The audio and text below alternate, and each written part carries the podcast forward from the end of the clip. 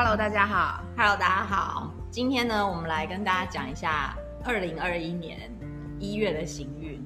那二零二一年呢，我们行运会改成一个月只有一集的方式，也就是说，我们会跟大家讲一下整个月的氛围，我们就不会一条一条的相位再跟大家一一的解释了。如果说大家对于那个相位当天的行运有兴趣的话，可以就是买我们的行运报告。或者是呢，你订阅电子报，你也会收到那个相位。但是详细的行运就要上粉丝团上面，我们每天还是会 po 上去，这样子。好，那我们来看一下一月份，因为二零二一年哈，大家都期待说二零二零年过去了，二零二一年看看一开始的一月份会不会比较好一点呢？其实一月感觉起来，我们在写的时候还是蛮激昂的，对不对？呃，因为我们其实写完这一整年，发现还是有某些月份其实是非常的激昂的，跟二零二零零年比起来，也不会太逊色。好像前半年都蛮刺激的，对，而且一月其实也刚过完那个日月食嘛，所以这个一月份的行运啊。应该有两三千字了，都跑不到，因为每一条行运都很长。哦，而且因为一月，呃，二零二一年我们其实把一些小行星的相位其实加进来写，因此内容就是会显得比较丰富一点。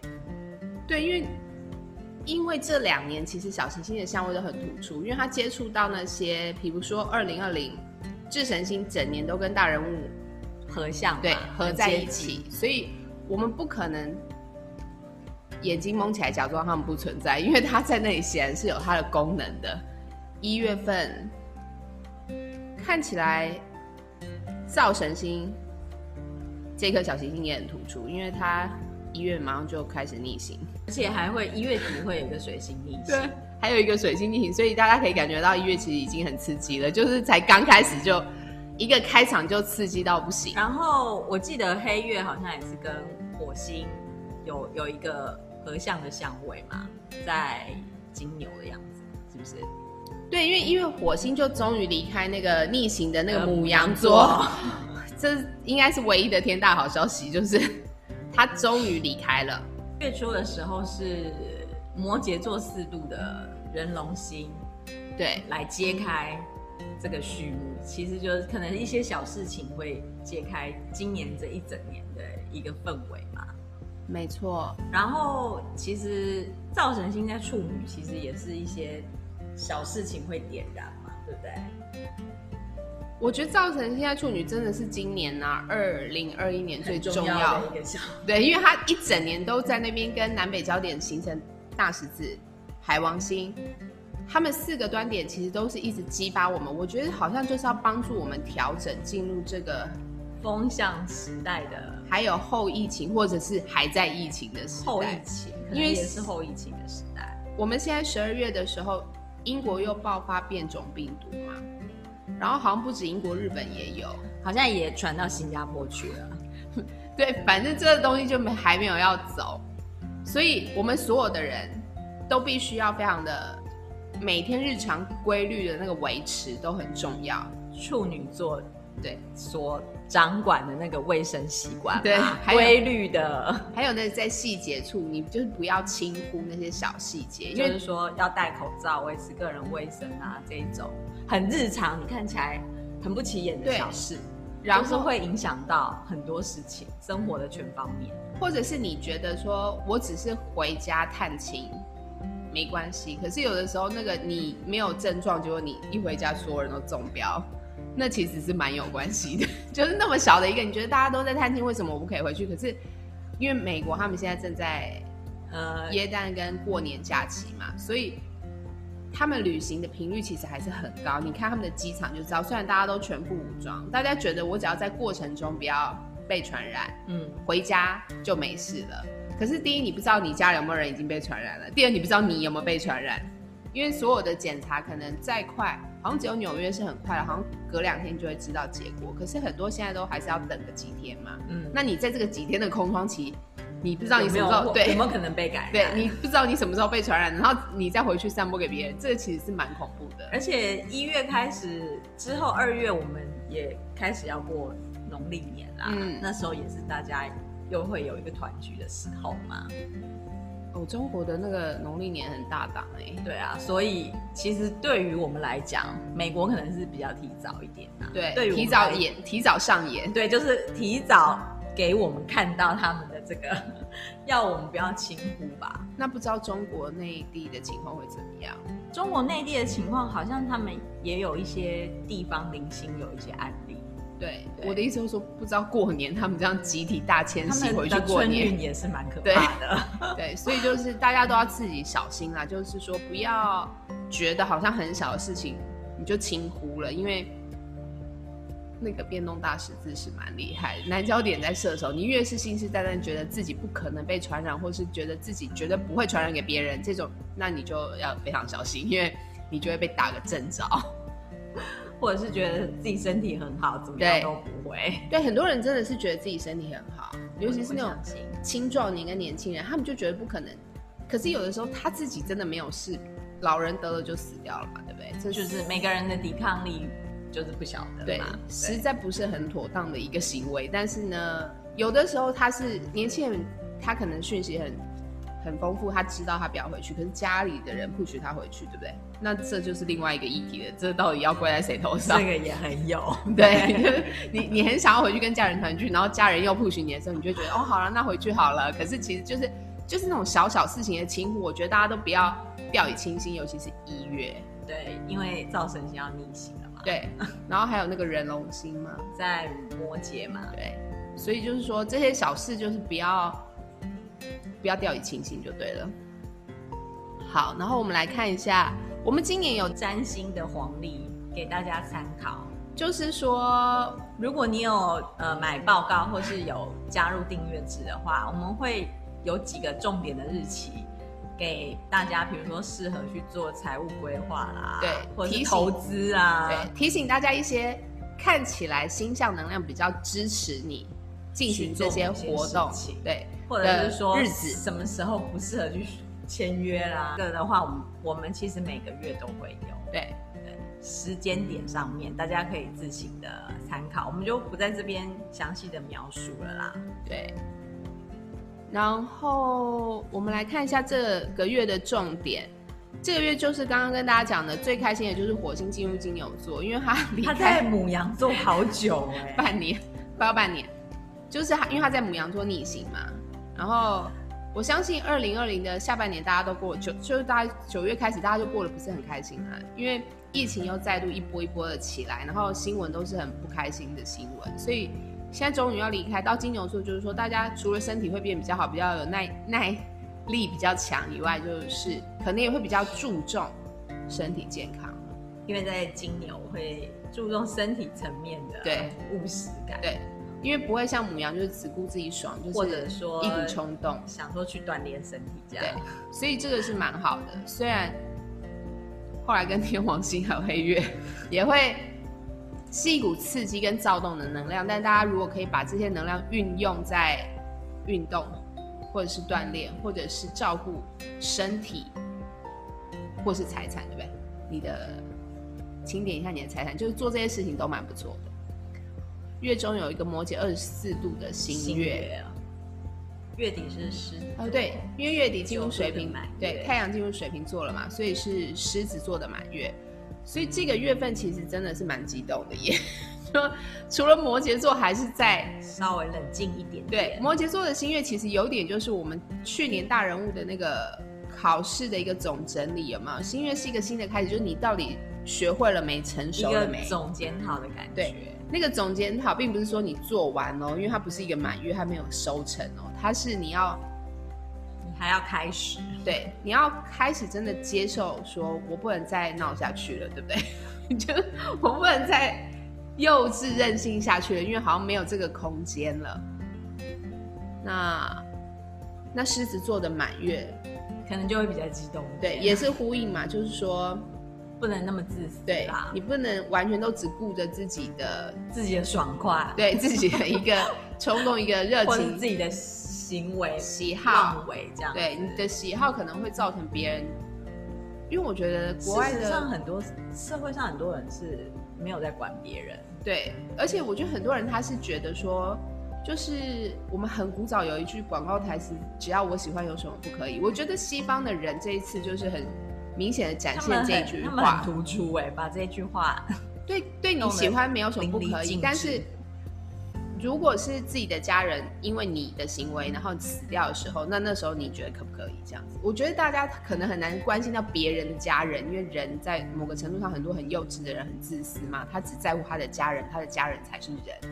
可是，如果就是因为他自己的这个行为，结果把病毒带回家，然后结果你们家，比如说他最爱的奶奶或者是爷爷因此就死掉了，那那时候看你还爽不爽快？那那这样会对吗？就这个东西就是不对。可是不知道他们为什么没有办法。其实我觉得很多人就是他没有意识到这一块，或者是说他身边真的没有人受到这样子的感染，所以他就认为可能病毒。并不会发生在他身上。对，就像是他就轻忽嘛。对，就像台湾不是有那个纽西兰的及时灾，就是有很多人觉得没有看到病毒就等于没有 这件事，这真的好奇怪。可感冒病毒你也看不到，你也知道自己感冒啊，我都不知道他们跟我们活在同一个地球吗？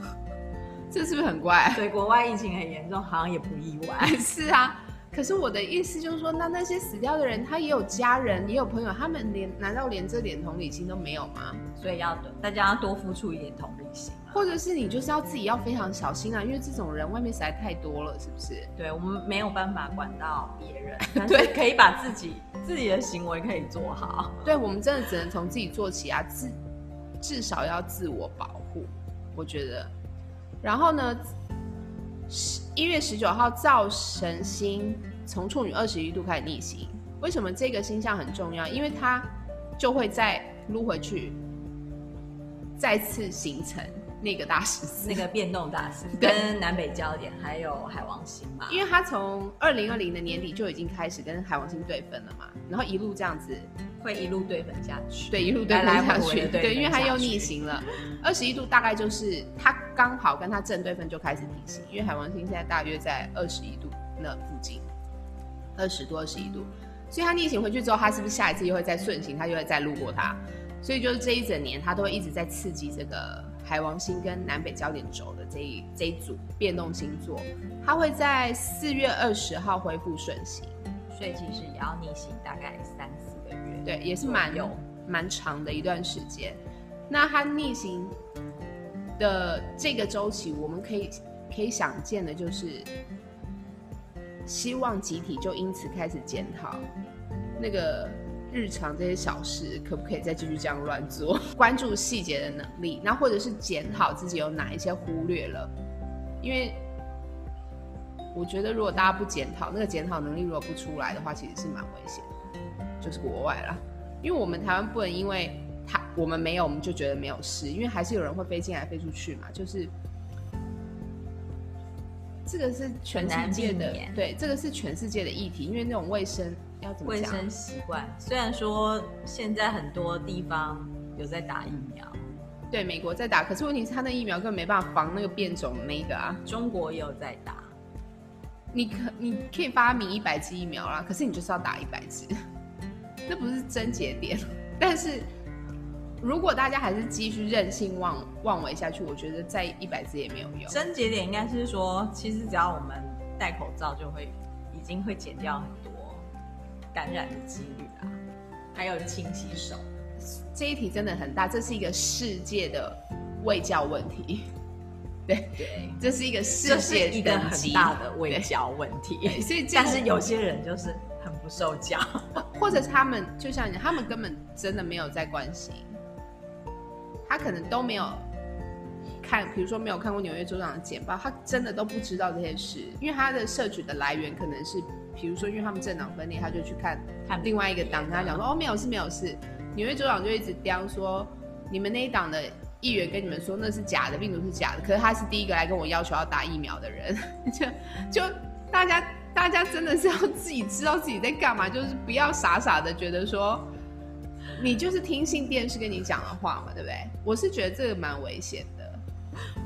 有的时候电视，我觉得有的时候电视广告可以做一个很好的宣导效果，就是不要被那个一言堂所骗了。因为我觉得电视的宣导效果，跟大家分享一个，就是我我最近因为常坐计程车，然后看到计程车上有一个广告，就是张小叶跟不知道几还有两还有谁，反正就是一些名人在宣导那个失智症的问题，嗯，就是说。老人如你们家的老人如果有常常怀疑谁偷了他的钱，嗯，有可能就是失智症的前兆，因为他个性开始变了什么什么的。那那个卫教我就觉得做的蛮好的，就是说他就是有看到那个问题，他提醒你注意，因为有一些事情可能会有一些前前兆，让我们可以留意。对，然后他那个前兆很有趣，因为他举的那个例子，就一定是因为我们已经累积够多的失智症个案以后，他才会发现说，哎，很奇怪，他们每个人都会说这一句台词，有人偷我的钱。对，而且他可能就会很激动，然后可能很生气，然后一直疑神疑鬼。其实疑神疑鬼是症结点，那只是我们台湾的文化的原因，所以都是偷，都是怀疑别人偷他的钱，是蛮特别的。就是说那个卫教，其实你看了会觉得蛮有意思，然后。蛮真实的，我觉得好像就很容易回想家里长辈就可能有 maybe 有这种行为，没错，对，所以大家就会开始有警觉性，对，因为不是每一个人都会理理解到，哎，那个是一个警讯嘛，因为你只是觉得说是哦，你可能东西忘了，因为老人很容易忘东忘西，对不对？你觉得他只是东西忘了放在哪里，然后他就觉得有人偷他东西，这个好像大家都会觉得很正常。所以其实很多事情是因为。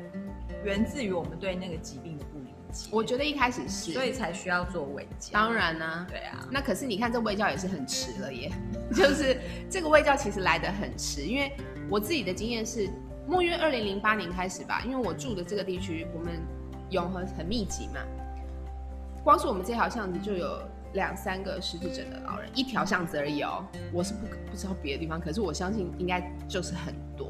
然后他们的症状其实都是蛮。夸张就是他们会在家里嘶吼，因为就是起争执嘛，因为他们已经忘记了状况，嗯、对不对？所以他们就是很容易跟家人起争执，因为家人也很容易骂回去，然后一骂回去他就会更激动，然后就是或者是半夜起来哀嚎的这种，都是起源于不理解，对，都是不理解啊，因为根本不晓得他失智了，或者是就是不晓得他有这个疾病，对，只是觉得呃老还癫有没有？对对，就是觉得他怎么变了一个人？对，我们台湾有很多的那个说法啊，以前可能那些人都是生病，可是大家都不知道，有可能对。那我自己我自己的从旁观察，我是觉得从开始撒那个消毒杀蟑螂的那个药之后，嗯、我觉得失智症的人就变很多。那都就是被那个毒药毒害的、啊。我真的觉得我是真心诚意的，但是这个因为没有证据嘛，没有根据，但是就是那个比例跟那个时间点是契合的嘛，所以我是觉得像我们这个里长很好，他就会提醒大家。那个喷药的时候不要出门，门窗关起来，对对对，它就会有一个提醒。以前的都没有，嗯、就是说大家不知道那东西很危险。可是你光是看那个撒药的人这样穿的全副武装，你也知道那很危险嘛。现在都会告诉你怎么知道撒药了。对，而且还会广播叫你不要出来，不要碰到它。味道非常臭，那很可怕。那闻一点点就想吐哎、欸，因为那就是毒药啊。对，所以我觉得大家真的要自己都要要很。